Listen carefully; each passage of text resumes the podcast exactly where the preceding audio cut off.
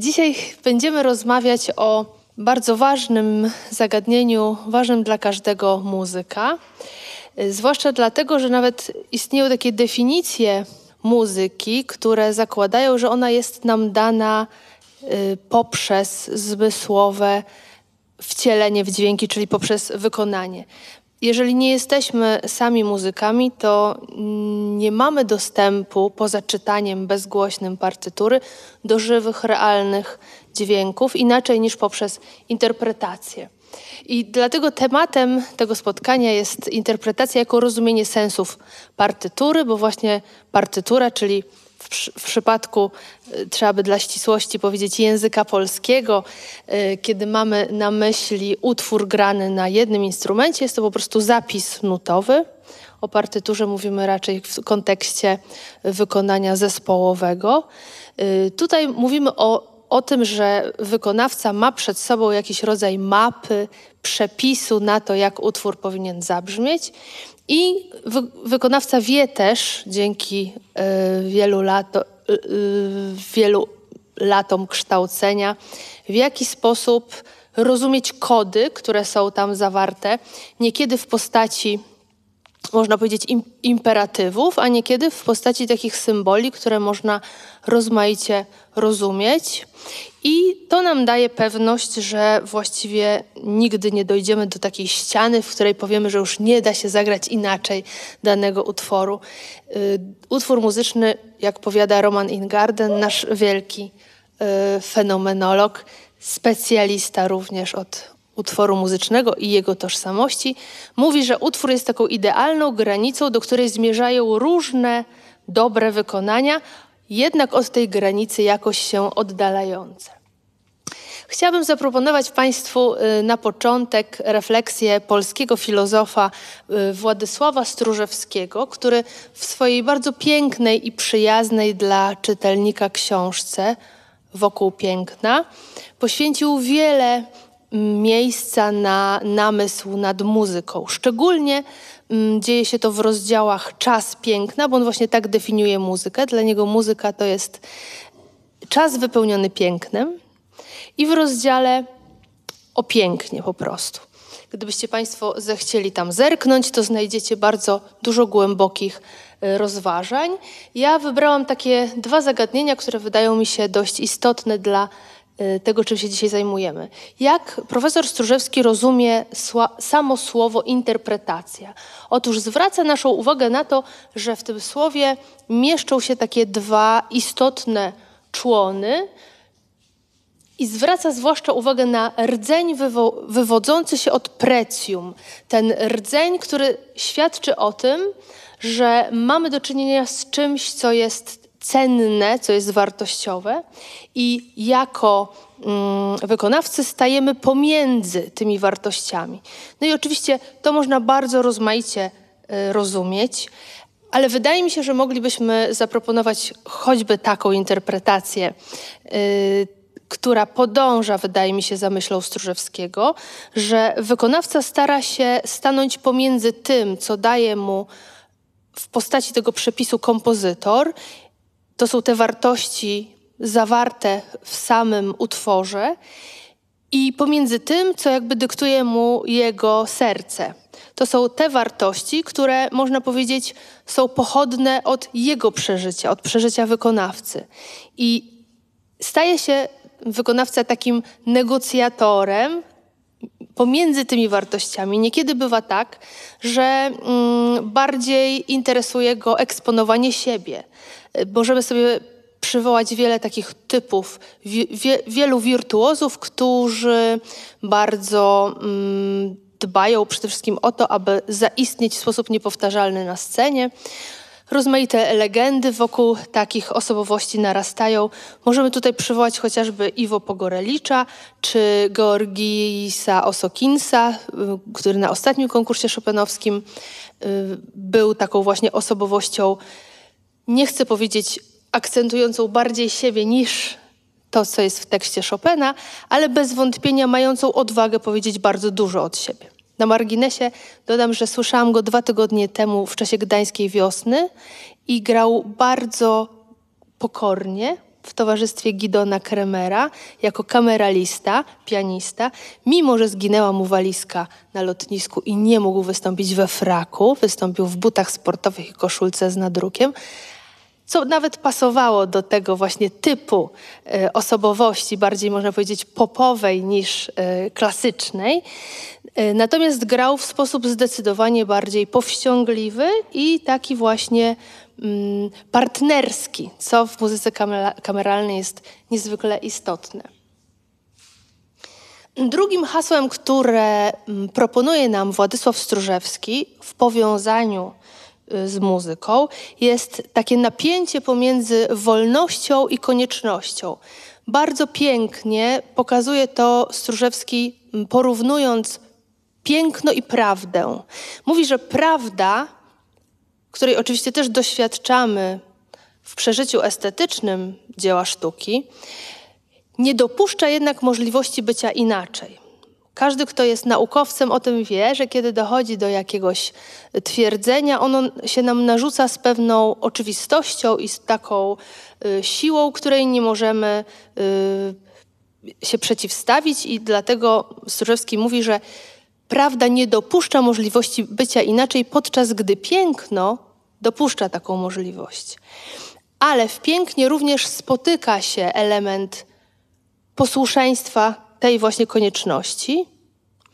I można to opisać w taki sposób, że wykonawca czuje, że prowadzi go jakaś um, siła, która mu nakazuje posłuszeństwo prawidłom, ale też można powiedzieć, że tu intuicyjnie wykonawca podąża za tym, co czuje, że jest wiernością kompozytorowi, y, ale to nie oznacza, że jest jakoś y, zagrożony tym, że zagra podobnie jak jego y, koledzy, ponieważ na szczęście utalentowany wykonawca wielokrotnie wykonując nawet ten sam utwór w czasie długiego życia, y, odkrywa coraz to różne interpretacje właśnie w ramach tej wolności i w ramach tego, o czym już tutaj rozmawialiśmy w czasie jednego z pierwszych wykładów, czyli w ramach takiego zrośnięcia się z dziełem, kiedy interpretujemy utwór i bardzo mocno ten utwór uwewnętrzniamy, to on jakoś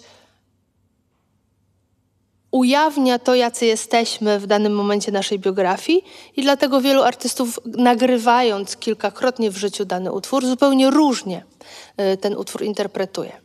Można byłoby zapytać tak najprościej, skoro je, jednak mamy nuty i one są tym przepisem, nuty, które w przypadku muzyki klasycznej zachodniego kręgu kulturowego y, mówią nam o czasu o czasie trwania dźwięków, mówią nam o wysokości dźwięków, no to gdzie jest ta wolność? Na pewno możemy mówić, chociaż to jest oczywiście uproszczenie, proszę mi to wybaczyć, na pewno możemy mówić o ogromnej mm, wolności w kształtowaniu brzmienia. To się wiąże z dynamiką, czyli z natężeniem y, dźwięku, ale wiąże się również z kolorystyką brzmienia, czyli z poszukiwaniami, y, na przykład rozmaicie brzmiącego piano pianissimo. Też mówiliśmy o tym poprzednio przy okazji e, spotkania na temat ciszy i na temat pewnego kreowania dźwięku, który jest może niewielki, ale może być bardzo przejmujący ekspresywnie. Na pewno taka wolność y, istnieje w zakresie gospodarowania tempem. Tutaj y, nie chciałabym mówić o rzeczach oczywistych, bo jak, wiesie, jak wieść niesie, Państwo macie wiedzę taką podstawową, muzykologiczną, więc też nie chcę tutaj y, zanudzać nikogo, ale powiem o tym, że w ramach tempa, które jest określone przez kompozytora, jest oczywiście możliwa bardzo duża mm, dowolność i można powiedzmy moderato, czyli tempo umiarkowane, różnie odczytać. No i przede wszystkim można rozmaicie operować agogiką, czyli wszystkimi zmianami tempa, które wiążą się na przykład z poszerzeniem frazy. To jest to słynne na przykład szopenowskie rubato, które zakłada to, że gdzie niegdzie powstrzymujemy ruch, ale zaraz potem oddajemy to, co zabraliśmy. I y, żeby to sobie jakoś unaocznić, postanowiłam pokazać Państwu, jak różnie można zabrać się za wykonanie etiudy op. 33 G-moll Sergiusza Rachmaninowa. To jest etiuda obraz, utrzymana właśnie w tempie moderato. Ja spróbuję pokazać Państwu kilka możliwości, które mm, nie chciałabym ich wartościować, która jest lepsza, która jest gorsza. Pojawią się też pewne nadużycia i przerysowania, bo będzie łatwiej pewne rzeczy w ten sposób zilustrować. Ale najpierw chciałabym pokazać taką interpretację, która zakłada, że podążamy przede wszystkim za linią melodyczną, podążamy za pewnymi napięciami harmonicznymi, które każą nam coś może trochę bardziej podkreślić. To oczywiście niesie ryzyko na przykład takie, że możemy za bardzo dzielić myśl muzyczną. Ona może przez to nie być dostatecznie potoczysta. Y, a potem pokażę Państwu taki sposób, y, który nawet niedawno usłyszałam w ramach BIS-u w, w, czasie gdańskiej wiosny. Ktoś zagrał, nie powiem kto, tę etiudę bardzo potoczyście, tak jakby właśnie nie zwracając za bardzo uwagi na to, co się tam dzieje w tych napięciach harmonicznych.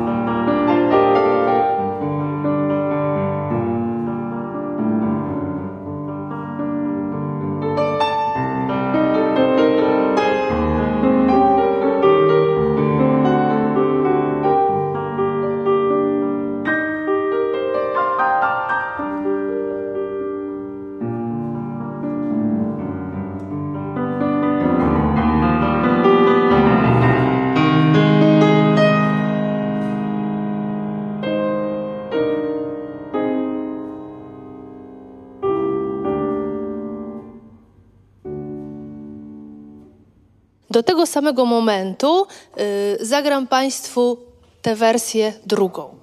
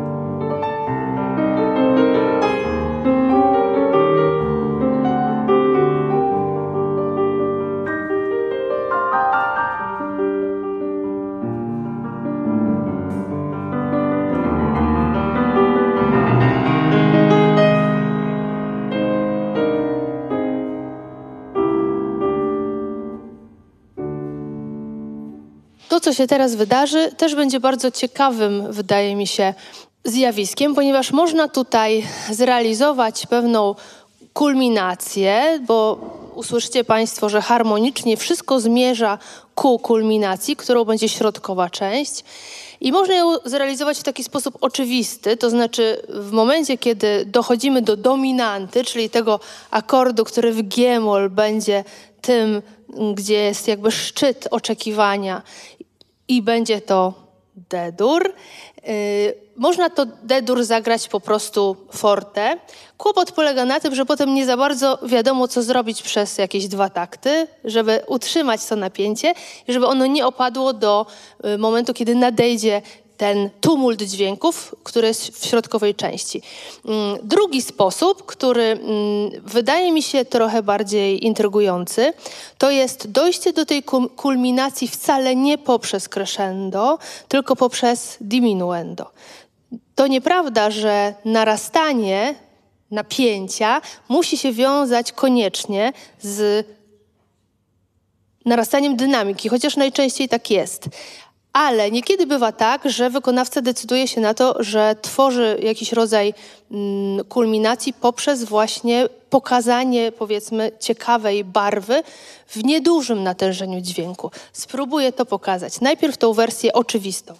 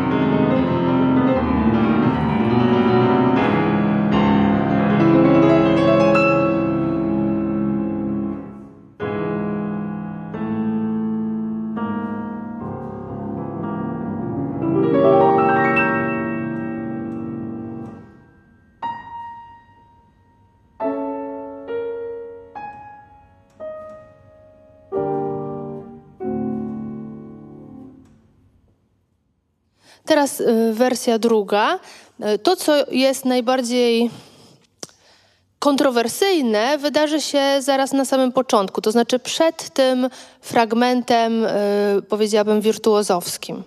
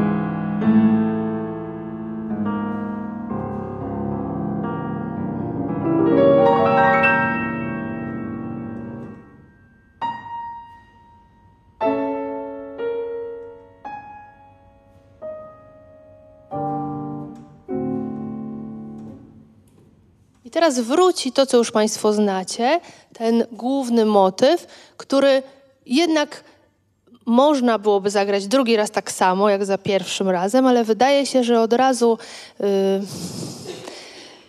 pojawia się w głowie wykonawcy pomysł na to, żeby dokonać jakiejś odmiany i może zagrać to zwyczajniej, bez takiej emfazy jak za pierwszym razem.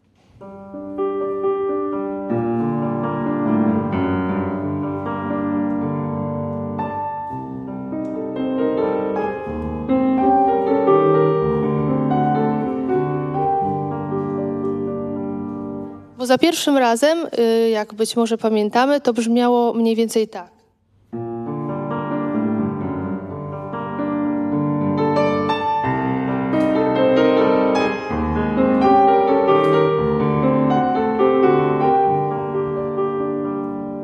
Tutaj y, przy powtórce można powiedzieć, że gra się to raczej z pewną rezygnacją.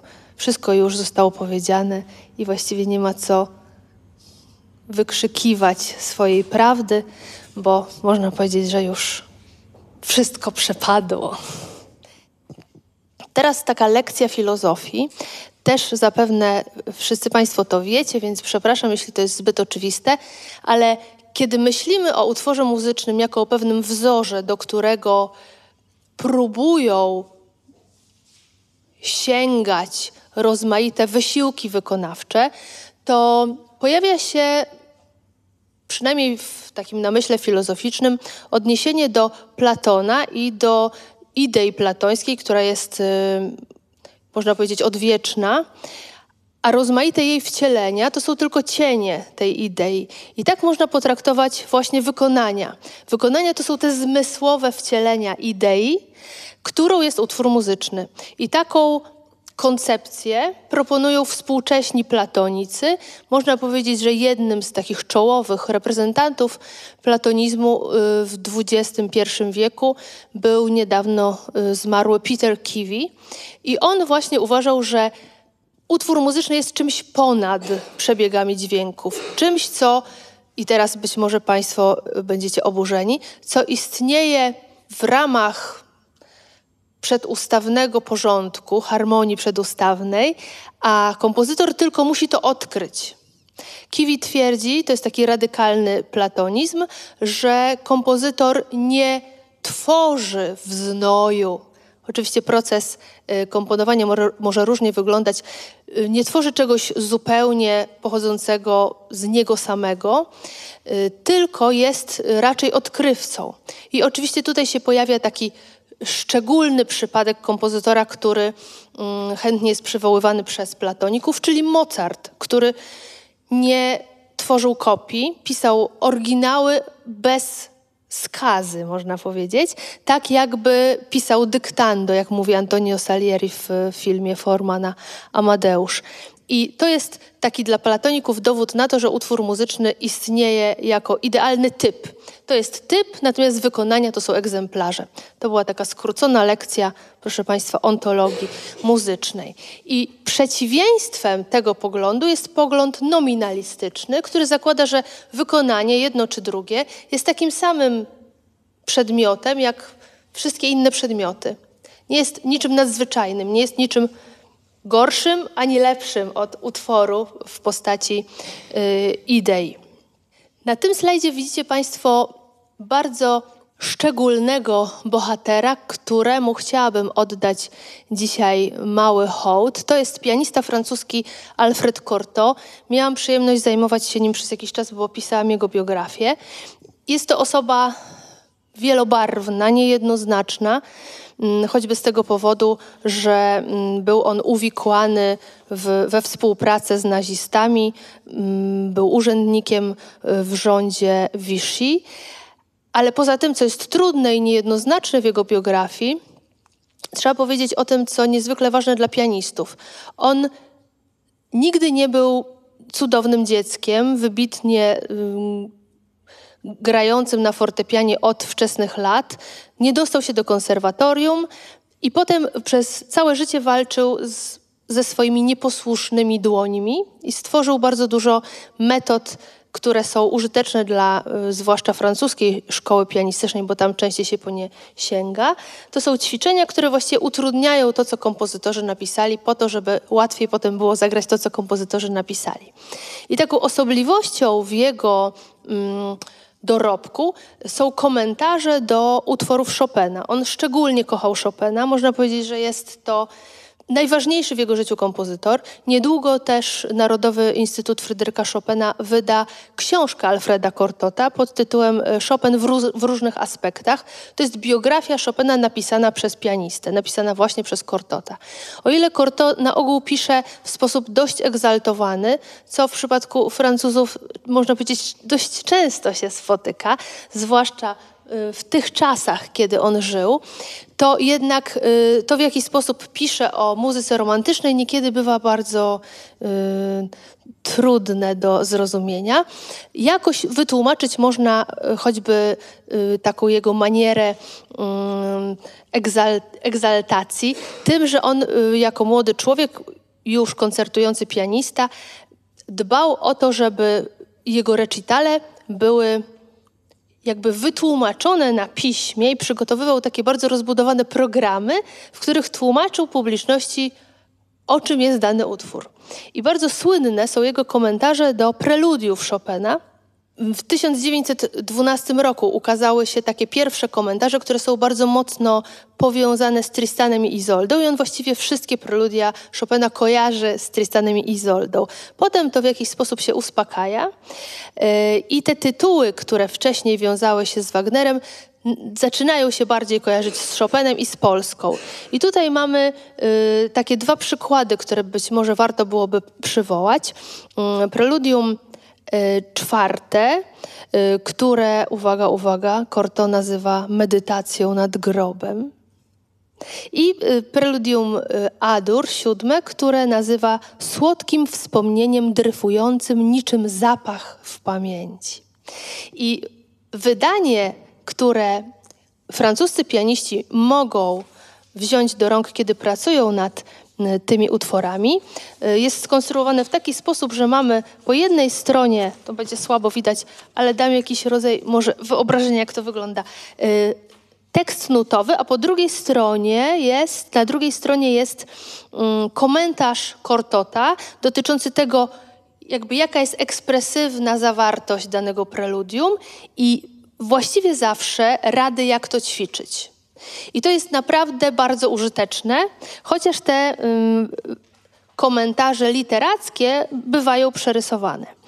Kiedy um, Korto E, będzie nam radził, jak e, wykonać te dwa preludia, które zaraz Państwu pokażę, będzie się odwoływał, wydaje mi się, do takich dwóch ważnych lekcji, które w jego życiu radykalnie zmieniły sposób myślenia o muzyce. E, zaraz do tego przejdziemy. Najpierw tylko chciałam Państwu jeszcze zacytować, jak on rozumie misję interpretatora. Interpretator podobny jest do żarówki podłączonej do źródła energii. Transmituje w formie odblasku to, co jest oryginalnym źródłem, domagającym się jednak jego interwencji. Jest powiernikiem sekretu i zarazem siłą, która go ożywia. I teraz ciekawostka. Corto mówi, wirtuoz wręcz przeciwnie. Naiwnie sądzi, że sam jest sprawcą wschodu słońca. I tu się pojawia rozróżnienie, które nie jest tak często spotykane, na wykonawcę, powinnam inaczej powiedzieć, na interpretatora i na wirtuoza. Interpretator to jest ktoś, kto z pokorą i całą świadomością takich etycznych konsekwencji, które mm, wiążą się z tym, że jestem powiernikiem tego sekretu kompozytora, yy, pracuje nad swoim, swoją wizją. Tymczasem wirtuos przede wszystkim y, eksponuje ten swój osobisty blask. W języku francuskim też pojawia się taka ciekawa mm, tendencja do tego, żeby niejako wartościująco pisać o wykonawcach, używając takich dwóch określeń. Exécutant to jest ktoś, kto po prostu wykonuje, a interprète to jest ten, kto jest jakby tłumaczem sensów partytury. I ten exécutant i exécution, oznaczające po prostu wykonanie, y, może się jakoś nam, Polakom, przynajmniej kojarzyć z egzekucją po prostu, która jest wykonywana na dziele sztuki. Y, jest to bez wątpienia y, jakby trochę gorsze, mniej nasycone jakościami, mniej świadome od interpretacji. Tak przynajmniej twierdzi jedna ze współczesnych francuskich autorek, muzykolożka e, Joël Collier. I druga myśl Alfreda Cortota, która właśnie nakieruje nas na to, co jego zdaniem jest takie ważne w sztuce interpretacji. Wobec dzieła sztuki można zająć dwa stanowiska: respekt lub gwałt. Trzeba respektować tekst, ale zarazem trzeba wykazać się zuchwałością, by nieśmiertelnemu dziełu sztuki nadać oryginalny kształt zgodny z wizją interpretatora. I teraz się pojawia y, wspomnienie, które w wielu wywiadach powraca, w wielu wywiadach, których pianista udzielał w ciągu swojego życia. Jak był małym chłopcem, nastolatkiem, miał ten honor i mógł zagrać przed wielkim Antonem Rubinsteinem.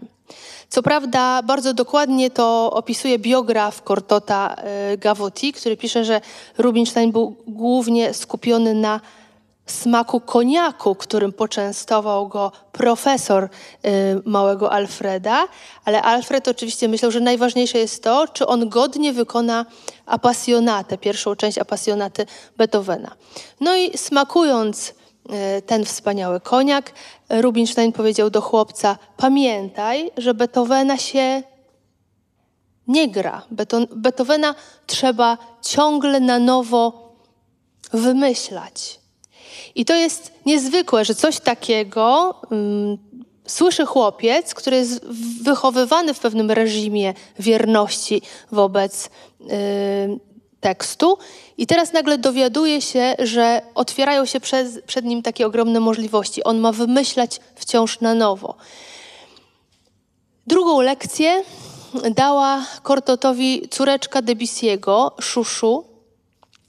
Kilka miesięcy po śmierci męża y, pani Debussy zaprosiła Kortota do siebie i on wykonywał w domu Debussy'ego preludia Debussy'ego. Mm, żona się rozpłakała, natomiast y, kiedy Korto zwrócił się do y, dziewczynki, czy twój tatuś grał w podobny sposób?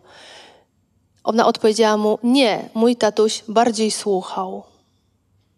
I to jest też niezwykła lekcja udzielona przez paroletnie dziecko. Cóż to znaczy bardziej słuchał? Podążał za dźwiękami w takim właśnie mm, posłuszeństwie, które my u siebie rozpoznajemy jako słuchacze. Słuchać to być posłusznym ale jakże ważne to jest w przypadku tego, kto konkretyzuje muzyczne dzieło sztuki. No i teraz wrócimy do tych dwóch przykładów. To są dwa preludia, y, co do których y, Chopin mówi, y, Cortot mówi, że należy po prostu w przypadku preludium numer cztery słuchać tego, co dzieje się równomiarowo, jakby na pozór bezdusznie kro, kroczącym akompaniamencie, to są akordy. Te akordy jednak bardzo mocno zabarwiają y, to, co się wydaje takie statyczne w linii melodycznej.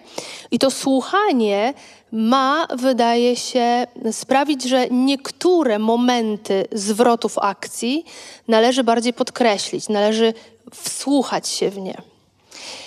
Istnieje tu oczywiście niebezpieczeństwo rozmaitych manieryzmów i grania z tak, z tak zwanymi brzuchami. Ja spróbuję Państwu pokazać, jak to brzmi.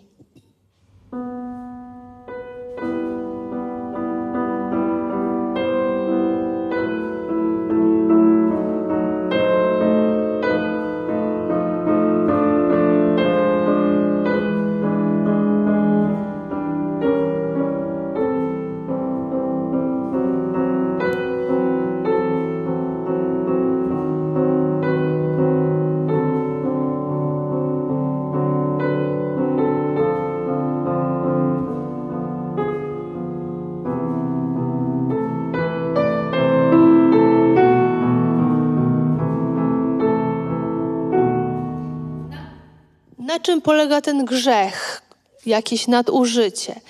Głównie na tym, że zostaje zaburzony rysunek rytmiczny tego miarowego basu. To, że on się zmienia, powoduje, że pianista podkreśla każdą zmianę w taki sposób, że zmienia wartość rytmiczną. Mamy akompaniament jednolity.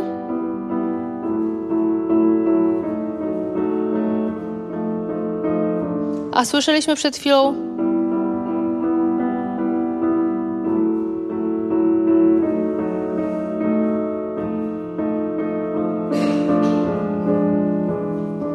to jest coś, co gdyby ktoś z Państwa chciał, y, każdy z nas może usłyszeć. Mm, na YouTubie jest taka możliwość, żeby posłuchać lekcji Alfreda Cortota, y, bo on też zasłynął y, tym, że stworzył w ramach swojej szkoły École Normale taką możliwość uczestniczenia w kursach mistrzowskich i w tych kursach uczestniczyli nie tylko pianiści, którzy się uczyli u niego i u innych wybitnych artystów, ale właśnie każdy, kto chciał przyjść, posłuchać, każdy y, mieszkaniec Paryża. I te właśnie nagrania funkcjonują do dzisiaj. Możemy posłuchać, jak y, Corto y, punktuje tego rodzaju winy u swoich y, podopiecznych. Drugi rodzaj podążania za tym, co się zmienia y, w akompaniamencie, mógłby wyglądać tak.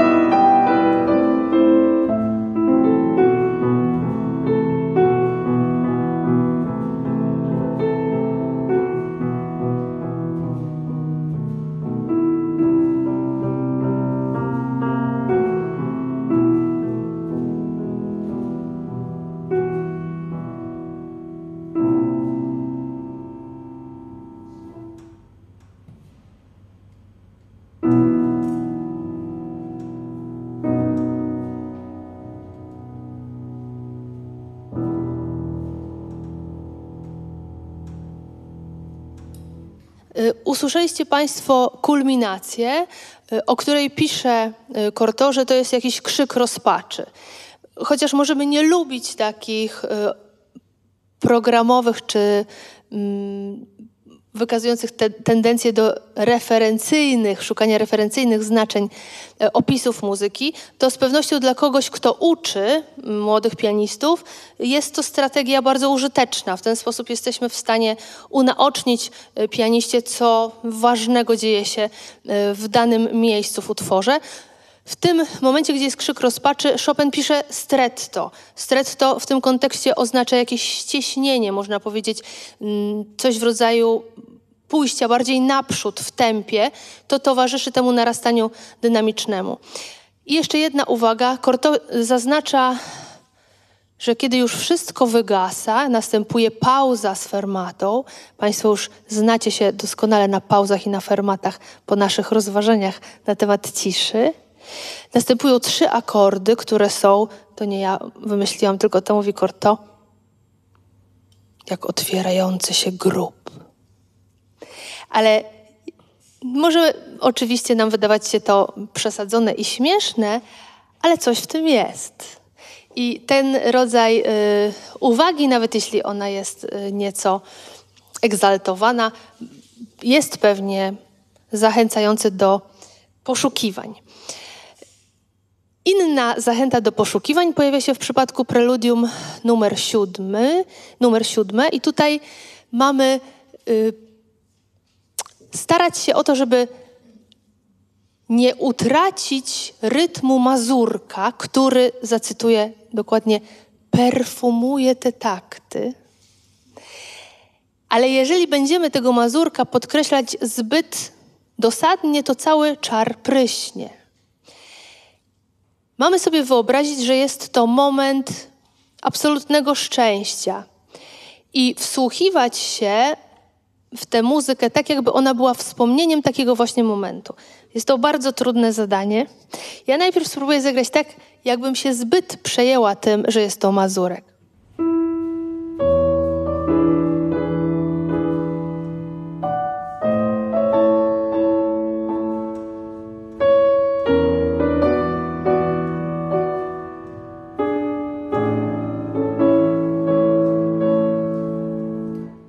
Teraz, jeżeli mamy próbować wejść w taką sferę marzenia i jakiegoś wspomnienia, to być może należałoby wsłuchać się w te dźwięki nieco inaczej.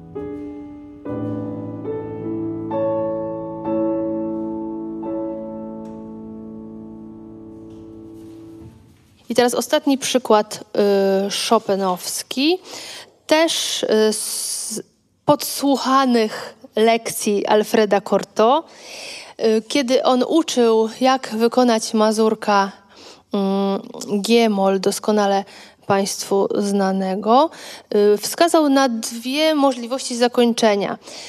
Wskazał na to, że można robić zwolnienie do samego końca. Właściwie wydaje mi się, że tak w nutach jest napisane i do końca zamierać, ale można też dać się mm, jakby uwieść takiemu ostatnio, ostatniemu porywowi serca i jeszcze podkreślić pewne ważne y, znaczenie harmoniczne.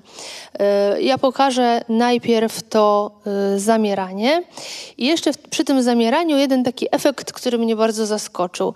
Mianowicie zwalniamy do pewnego momentu, a ostatnie dwa takty już zupełnie cichusieńko gramy tak jakby znowu w pulsie, bez jakiegokolwiek zwolnienia.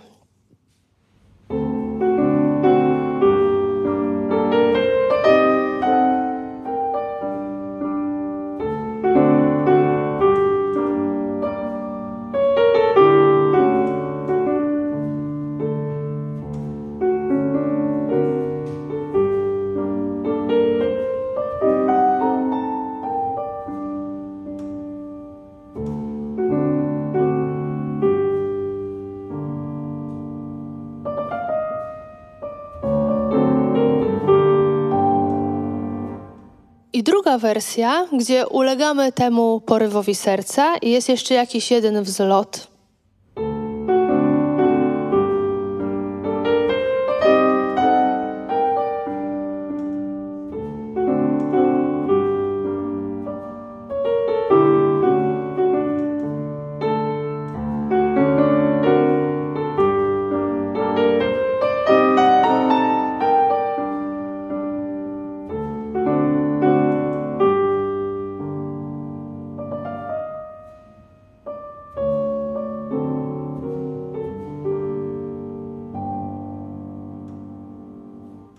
Tych dróg jest oczywiście bardzo dużo i nie chciałabym tutaj wartościować tych pomysłów, y, ale mam nadzieję, że to jakoś unaoczniło to, y, jakie, jakich wyborów się dokonuje w pracy nad utworem. Teraz chciałam przypomnieć, być może ktoś z Państwa y, kojarzy tego pianistę. To jest współcześnie y, bardzo intensywnie koncertujący francuski wirtuos Pierre-Laurent Aimard, który gra muzykę od Bacha po współczesność. Komponowane są dla niego utwory dedykowane jemu właśnie i można powiedzieć, że to jest ekspert od współczesności, ale jest to człowiek, który gra całą muzykę, cały repertuar pianistyczny i on bardzo wiele mówi o tym, że misja interpretatora polega z jednej strony na tym, żeby być archeologiem, żeby być takim wiernym czytelnikiem wszystkich znaków, które, do których się niekiedy trzeba w pewnym y, znoju dokopywać, mm, ale że też trzeba mm, być takim użytecznym narzędziem w rękach kompozytora, który właśnie teraz tworzy i my jesteśmy po to, żeby jego muzykę wykonywać. On występuje, proszę Państwa, z prelekcjami, y, w czasie których gra na fortepianie i opowiada o różnych muzycznych y, zjawiskach. To jest trochę podobne do tego, co się tutaj dzieje, tylko on to robi dużo lepiej. Gra naprawdę znakomicie i y, poświęcił też kiedyś wykład zagadnieniu interpretacji, ale to było trochę inne rozumienie, ponieważ on mówił o roli i misji interpretatora dzisiaj. I w czasie tego wykładu bardzo dużo mówił o braku pokory, która cechuje niektórych wirtuozów. Jest to pewien znak czasu i pewien rodzaj może mm, nacisku, który jest na nich wywierany przez media. I ja jeszcze do tego wrócę za chwilkę. On mówił o tym, że jego zdaniem jest to nie na miejscu, że wykonawca nie znika za wykonywanym utworem, nie jest jego sługą, tylko staje się niejako mm, gwiazdą, można powiedzieć, porównywalną do gwiazdy pop kultury. Jego to w jakiś sposób gorszy i uważa, że mm, takim ideałem wykonawcy jest ktoś, kto ucieleśnia utwór jak najdoskonalej mu służąc. Gdybyście Państwo chcieli zobaczyć, jak to wygląda w akcji, jest w internecie taki film Pianomania, który opowiada o różnych pianistach przygotowujących się do y, koncertów i na w tej historii właśnie dla mnie uderzające było to, jak y, Emach przygotowuje nagranie Kunst der Fuge i stara się, żeby nawet nastrojono mu fortepian w taki sposób, żeby on brzmiał jak klawikord. I on rzeczywiście postępuje jak archeolog, który stara się zrobić wszystko od takiej strony technicznej, żeby utwór zabrzmiał tak, jak współczesny instrument może brzmieć, nawiązując do tego, co dzisiaj w rozumieniu autentyczności jest taką wędrówką do źródła. Ja teraz pokażę y, dwa sposoby podążania za tym, co Bach y, zapisał w nutach. Pierwszy będzie bardziej w manierze romantycznej.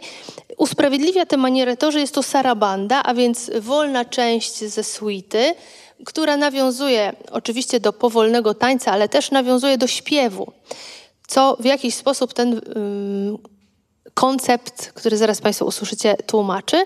A zaraz potem pokażę wersję bardziej, można powiedzieć, y, stylową, bo ona y, zakłada pewien taki element improwizacyjny, który powinien się pojawić, kiedy wykonujemy muzykę barokową. Tutaj jako archeolog powiedziałby nam Emach, że mamy dowiedzieć się, jak realizować ozdobniki zgodnie z pewnymi regułami gry, ale też mamy pamiętać, że te ozdobniki świadczyły o wykonawcy i o jego właśnie inności, o jego umiejętności improwizowania na scenie.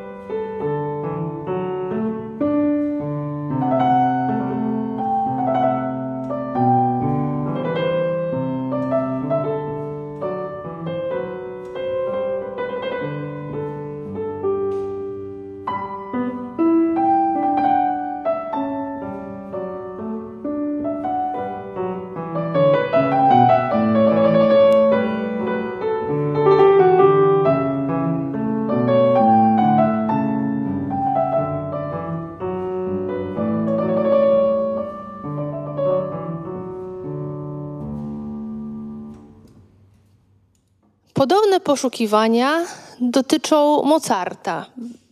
Coraz częściej słyszy się wykonania jego sonat mm, z, rozmai z rozmaitymi wariantami, czyli mamy jakąś wersję podstawową, zaraz pokażę przykład, i potem możliwość zagrania tego w nieco odmienny sposób niż za pierwszym razem.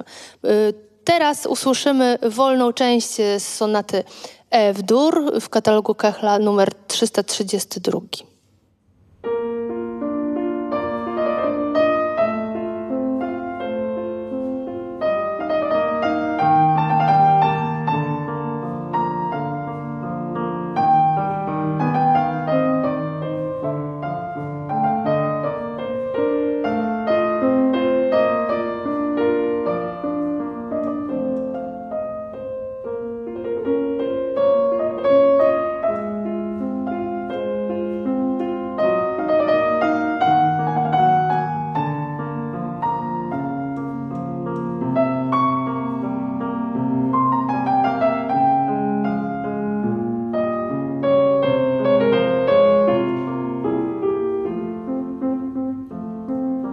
pewien materiał, którego już nie zdążę zagrać, bo musimy mm, zbliżać się pomału do końca, po którym powraca ten sam pomysł. I teraz posłuchamy właśnie tego miejsca, w którym coś yy, się kończy i następuje powrót do tego materiału, który już Państwo znacie.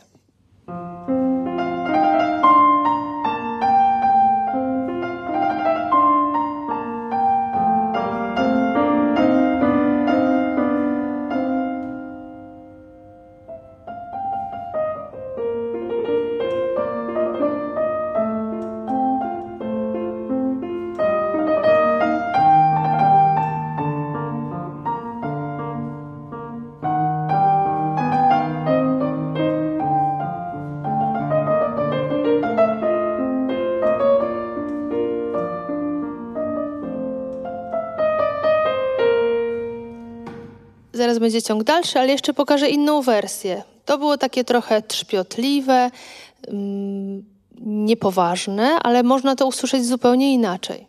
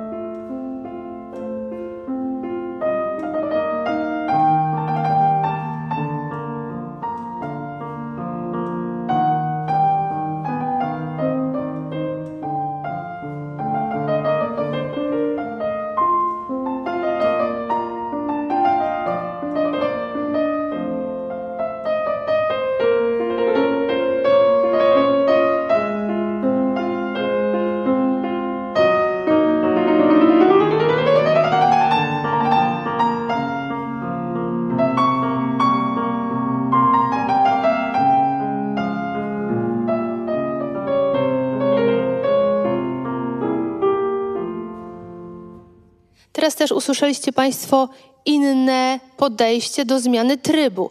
Za pierwszym razem, kiedy mm, zabrzmiał ten temat w tonacji molowej, ja go zagrałam w postaci echa. A teraz zagrałam go głośniej, czyli to jest jakby odwrócenie tego, co już słuchacz wie, po to, żeby nie było tak łatwo, że się wszystko da przewidzieć. I jeszcze jeden przykład, tymczasem, ponieważ zbliżamy się do końca, to musi być bardziej współczesny. Y, chciałabym sięgnąć po Ravela, po wyjątkowy przypadek mm, takiego powrotu do, można powiedzieć, prawie ścisłej tonalności, bo koncert G-dur Ravela jest już y, w zasadzie odejściem od tego systemu dur-moll, ale wolna druga część jest w takiej y, bardzo jednoznacznej jeszcze harmonice utrzymana i to jest tak napisane, że mogłoby się wydawać, że to jest walc. Proszę posłuchać, jak brzmi lewa ręka.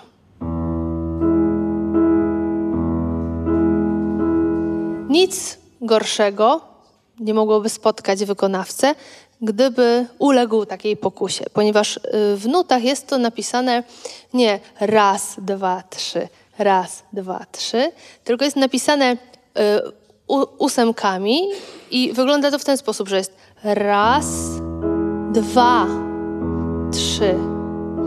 Raz, dwa, trzy. Czyli mamy taki walc złamany. Jak to brzmi?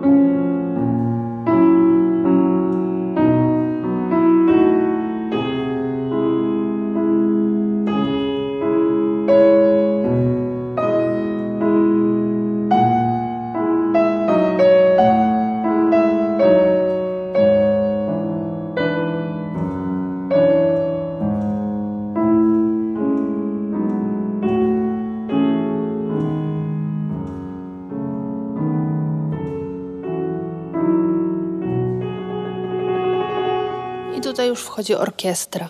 To jest taki nietypowy y, początek wolnej części koncertu, gdzie fortepian gra solo. To jest właśnie przykład, o którym nie mówi wprost y, Emach, ale daje nam do zrozumienia, że bywają tacy pianiści, którzy upodobniają się do gwiazd y, popkultury i ja tutaj pozwoliłam sobie pokazać dwa zdjęcia pianistki, którą osobiście uważam za wybitną. Ja mam ogromny problem z tym przykładem, ponieważ nie zgadzam się na to, aby w taki prosty sposób szufladkować to, że jeżeli ona tak wygląda, to musi być w tym coś podejrzanego. Y, problem z tą pianistką ma wielu krytyków, ponieważ poza tym, że ona jest bardzo piękna i potrafi to eksponować, bo lubi piękne stroje, lubi modę, to gra w sposób zupełnie nieskazitelny i to jest nieludzkie. Nie radzimy sobie z fenomenem geniuszu i tak jak w przypadku Mozarta podobno nie do końca pewne jest to, czy on był rzeczywiście takim wariatunciem, czy to nie jest jakiś rodzaj legendy, która narosła po to, żeby łatwiej sobie poradzić z tym, że nie dorastamy do takiego y, poziomu. I można powiedzieć, że trochę podobnie jest w tym przypadku. Najłatwiej jest powiedzieć, że to jest y, tak, jak się dzieje zresztą w przypadku jednego z krytyków, że to jest bardzo udany produkt y, chińskiego imperium, które wysłało na zachód sprytną pchełkę, żeby omamić nasze umysły. I proszę Państwa, powstała książka pod tytułem Chiński fortepian, napisał ją Etienne Barillier. To jest książka, która opisuje pojedynek dwóch krytyków. Jeden z nich jest zachwycony Yuyo Wang.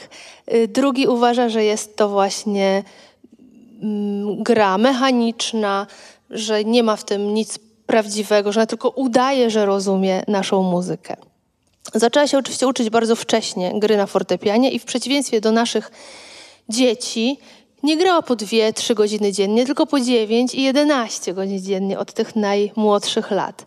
I można sobie wyobrazić, że raz na ileś milionów osób zdarza się taki talent, który poza tym, że jest to osoba niezwykle technicznie sprawna, ma coś ważnego do powiedzenia. I wydaje się, że tak jest właśnie w tym przypadku. W książce ona występuje pod fikcyjnym nazwiskiem Mei Jean, ale co ciekawe, wszyscy inni pianiści, do których jest porównywana, są wymienieni z imienia i nazwiska, więc ja wszczęłam takie krótkie śledztwo. Ono się bardzo szybko skończyło, bo ja wiedziałam, że to jest prawdziwa osoba. I rzeczywiście skończyło się śledztwo, kiedy znalazłam e, angielskie wydanie tej książki, pod którym podpisuje się Julia Wang, mówiąc, że to jest właśnie o niej i ona przyznaje się do tego, że zdaje sobie sprawę z debat, jakie na jej temat się toczy w świecie e, krytyków i nie tylko. Ja polecam, żebyście Państwo przestudiowali e, YouTube, bo tam jest bardzo dużo jej nagrań. Pójdźmy już ku końcowi. Naszym ostatnim bohaterem jest miłośnik muzyki. On nie jest muzykiem. George Steiner pojawił się w czasie tych wykładów już myślę, że nie jeden raz, ponieważ ja go często cytuję, bo uważam, że jest to jeden z tych myślicieli, który bardzo celnie nazywa muzykę, zwłaszcza wtedy, kiedy mówi o niej jako o myśli bezsłownej i o jakimś takim najwyższym wyrazie człowieczeństwa. I on zajmuje się w swoim mm, pisaniu między innymi teorią przekładu. Pisze wiele o trudach tłumaczenia dzieła literackiego. I wydaje mi się, że wiele z tych elementów, które wyróżnia w pracy tłumacza, y, można byłoby wyróżnić również w pracy wykonawcy, jeżeli, jeżeli jego potraktujemy jako tłumacza sensów partytury. Zobaczcie Państwo, pierwszym etapem pracy nad tekstem literackim jest zaufanie, czyli założenie, że tam coś jest, że warto się za to zabrać. Ale temu momentowi tak naprawdę towarzyszy lęk przed rozpoczęciem. Ja czuję, że to rozumiem, ale boję się, co mnie teraz spotka. Jakie ograniczenia własne będę musiała pokonać. Następnie jest inwazja, czyli to jest ten moment barbarzyński, kiedy trzeba mieć odwagę zachować się wobec dzieła może nieco gwałtownie, jak najeźdźca. Na kolejnym etapie następuje to, o czym już mówiliśmy przy okazji choćby muzyki i pamięci, czyli inkorporacja. Wykonawca czuje, że zlewa się z dziełem sztuki i w zależności od momentu swojego życia różnie interpretuje dany utwór, bo kiedy my się zmieniamy, zmienia się wydźwięk zinternalizowanego wiersza czy sonaty, mówi Steiner. I ostatni etap, on nie musi się pojawić, to jest takie życzenie, żeby każdy tłumacz tego doznał, to jest poruszenie ducha nie tylko publiczność, nie tylko czytelnik mają być, nie tylko czytelnicy mają być poruszeni, ale sam wykonawca odkrywa, że może właśnie dlatego, że podążył też za, tą, za tym porządkiem konieczności, a nie tylko wolności, sam konkretyzując to dzieło, doznaje przeżycia estetycznego. I to jest jakby wspólny moment dla doświadczenia tłumacza i doświadczenia wykonawcy. Tutaj wypowiada się hermeneuta francuski Paul Ricoeur, który mówi o y, trudnościach związanych z przekładem. Wydaje mi się, że to jest symetryczne względem tego, co dzieje się w przypadku pracy nad utworem. On mówi o niełatwej, niełatwej obietnicy, o znoszonych cierpieniach, o wprawianiu się. Mm, to wszystko wiąże się z francuskim słowem épreuve, które oznacza jakieś zmaganie heroicznego podmiotu z czymś, co się nam daje we znaki. I podobnie jest w pracy nad utworem, że ta praca bywa czymś dotkliwym, ona nie zawsze nas uskrzydla. Y, Ricker też cytuje um, autora, który porównuje doświadczenie spotkania z cudzym tekstem do doświadczenia obcego. Ten obcy ma dobrze zabrzmieć w moim ojczystym języku. Ja muszę sprowadzić go na moją dobrze mi znaną ziemię Y, ja muszę sprawić, żeby moimi środkami wykonawczymi udało się jakby oddać sprawiedliwość tym wartościom, które są obecne w, par w partyturze. I ostatnia myśl Rickera, proszę zwrócić uwagę na to, że to jest oczywiste w przypadku muzyki, ale zauważane jest to również przy, w przypadku przekładu tekstu literackiego. To w ponownym tłumaczeniu najlepiej dostrzegalny jest popęd do tłumaczenia, podsycany przez niezadowolenie z istniejących prze przekładów. Wydaje się, że w przypadku muzyki to nie niezadowolenie z istniejących wykonań nakręca ten mechanizm, bo to nie dlatego, że kolega gra gorzej, interpretujemy jakiś utwór. Mamy po prostu poczucie, że to jest źródło sensu, który jest y, niewyczerpalny. I już na koniec chciałabym powrócić do figury Orfeusza, od której rozpoczęliśmy nasze spotkania, kiedy mówiliśmy o muzyce i pamięci. Zacytowałam wówczas myśl Steinera właśnie, który porównując humanistykę i nauki ścisłe, nazwał humanistę kimś, kto w nieunikniony sposób patrzy wstecz. Poszukuje źródła, poszukuje początku. Można powiedzieć, że spojrzenie wstecz i praca pamięci czynią też z muzykalnego wykonawcy humanistę. Y, wykonawca daje nam lekcję uwewnętrznienia, niekiedy nawet takiej totalnej inkorporacji cudzego dzieła, pochłonięcia tego dzieła umysłem i sercem w sytuacji odtwarzania muzyki z pamięci, zwłaszcza wtedy, kiedy gramy by heart, kiedy gramy sercem. Kiedy interpretujemy repertuar muzyki klasycznej, również wędrujemy do źródeł, tak jak mówił nam e, Emach. Jesteśmy archeologami. Steiner z kolei mówi o wędrówce do źródła, które bije w oddali. I sądzę, że tu można mieć mm, zarówno, kiedy myślimy o tym źródle, mm, kontekst samego dzieła, jak i taki rodzaj samorozpoznania siebie w tym, co y, wykonuj, wykonujemy. Bo muzyk daje dziełu siebie, a zarazem przegląda się w nim jak w zwierciadle. I taki moment zapatrzenia można uchwycić też w momencie, kiedy sami jesteśmy słuchaczami, czyli jest to coś znowu symetrycznego dla wykonawcy i dla słuchacza.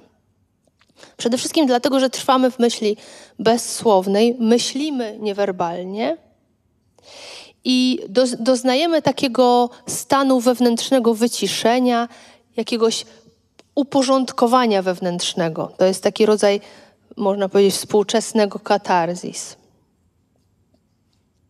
I jak ten moment zapatrzenia, zatrzymania czasu i trwania teraz można byłoby symbolicznie uchwycić. I tutaj pani profesor Maria Poprzęcka podsuwa mi w swoim eseju wizerunek martwego Orfeusza i dziewczyny trackiej. To jest właśnie ten obraz. Na tym obrazie widzimy Orfeusza i dziewczynę, którzy jakby wymieniają między sobą takie niewidzące spojrzenia. I ja pozwoliłam sobie y, zacytować na sam koniec fragment y, tego, co pani profesor Poprzęcka pisze o tym obrazie. W medytacyjno-somnambulicznym obrazie najbardziej przejmująca jest wymiana spojrzeń pomiędzy opuszczonymi powiekami dziewczyny, a zamkniętymi oczami martwego Orfeusza. Fatalne, rzucone wstecz spojrzenie stało się przyczyną jego klęski. Owo spojrzenie, złamanie zakazu znanego wielu religiom, też różnie interpretowano, alegoryzująco, psychologizująco, freudowsko. Tu spojrzenie nie jest ani transgresją, ani destrukcją. Jest hipnotycznym, ślepym zapatrzeniem, zapamiętaniem obrazu, który nie musi być widziany, bo wypływa z wewnątrz, by trwać pod powiekami. I mam wrażenie, że mm, takiego zapatrzenia możemy doświadczać również jako słuchacze, traktując muzykę właśnie jako Orfeusza. My jesteśmy tą dziewczyną, która patrzy w oczy muzyki i doznajemy tego właśnie katartycznego wyciszenia i tego spotkania, które tak doskonale właśnie oddaje, wydaje mi się, istotę doświadczenia muzycznego i tej przemiany wewnętrznej, która się dzięki tej właśnie wędrówce naszej do źródła w nas również dokonuje. I zupełnie na koniec można zacytować jeszcze muzykologa, który jest bardzo związany z tym miejscem. Mam na myśli Johna Rinka. On wprowadza takie hasło muzycznego wcielenia. Rozumie je jako zespolenie wykonawcy z muzyką, dzięki któremu także słuchacz może doznawać właśnie tego katartycznego zatrzymania czasu. I to muzyczne wcielenie wydaje mi się taką właśnie transgresją podwójną. To jest zlanie się w jedno człowieka i muzyki, i to jest z jednej strony przekroczenie ograniczeń ciała, wszystkich naszych niemożności, tego wszystkiego, z czym walczył Alfred Cortot. Jest to też przekroczenie samej wirtuozerii, o ile ona jest rozumiana tylko jako cel sam w sobie. Interpretacja, która jest takim artystycznym przekładem dzieła, po, pozwala wykonawcy zlać się z dziełem na tyle ściśle, jakby sam był jego autorem. I tutaj można znowu przywołać myśl Kortota, który mówił, mm, że to jest taka płodna iluzja, że to jest nasze dzieło, że to jest nasz wytwór. I to wcielenie muzyczne, którego mm, życzę wszystkim wykonawcom, ale życzę też właściwie nam wszystkim jako słuchaczom, byłoby jakimś takim szczególnym stanem przekroczenia y, nie tylko własnych ograniczeń, ale w ogóle takich ludzkich ograniczeń, takich ograniczeń, których y, nie widzimy w grze Yui Wang i których od wieków nie możemy darować Mozartowi. Być może to właśnie jest ta tajemnica, że zdarzają się takie przekroczenia i to właśnie jest piękne. Dziękuję.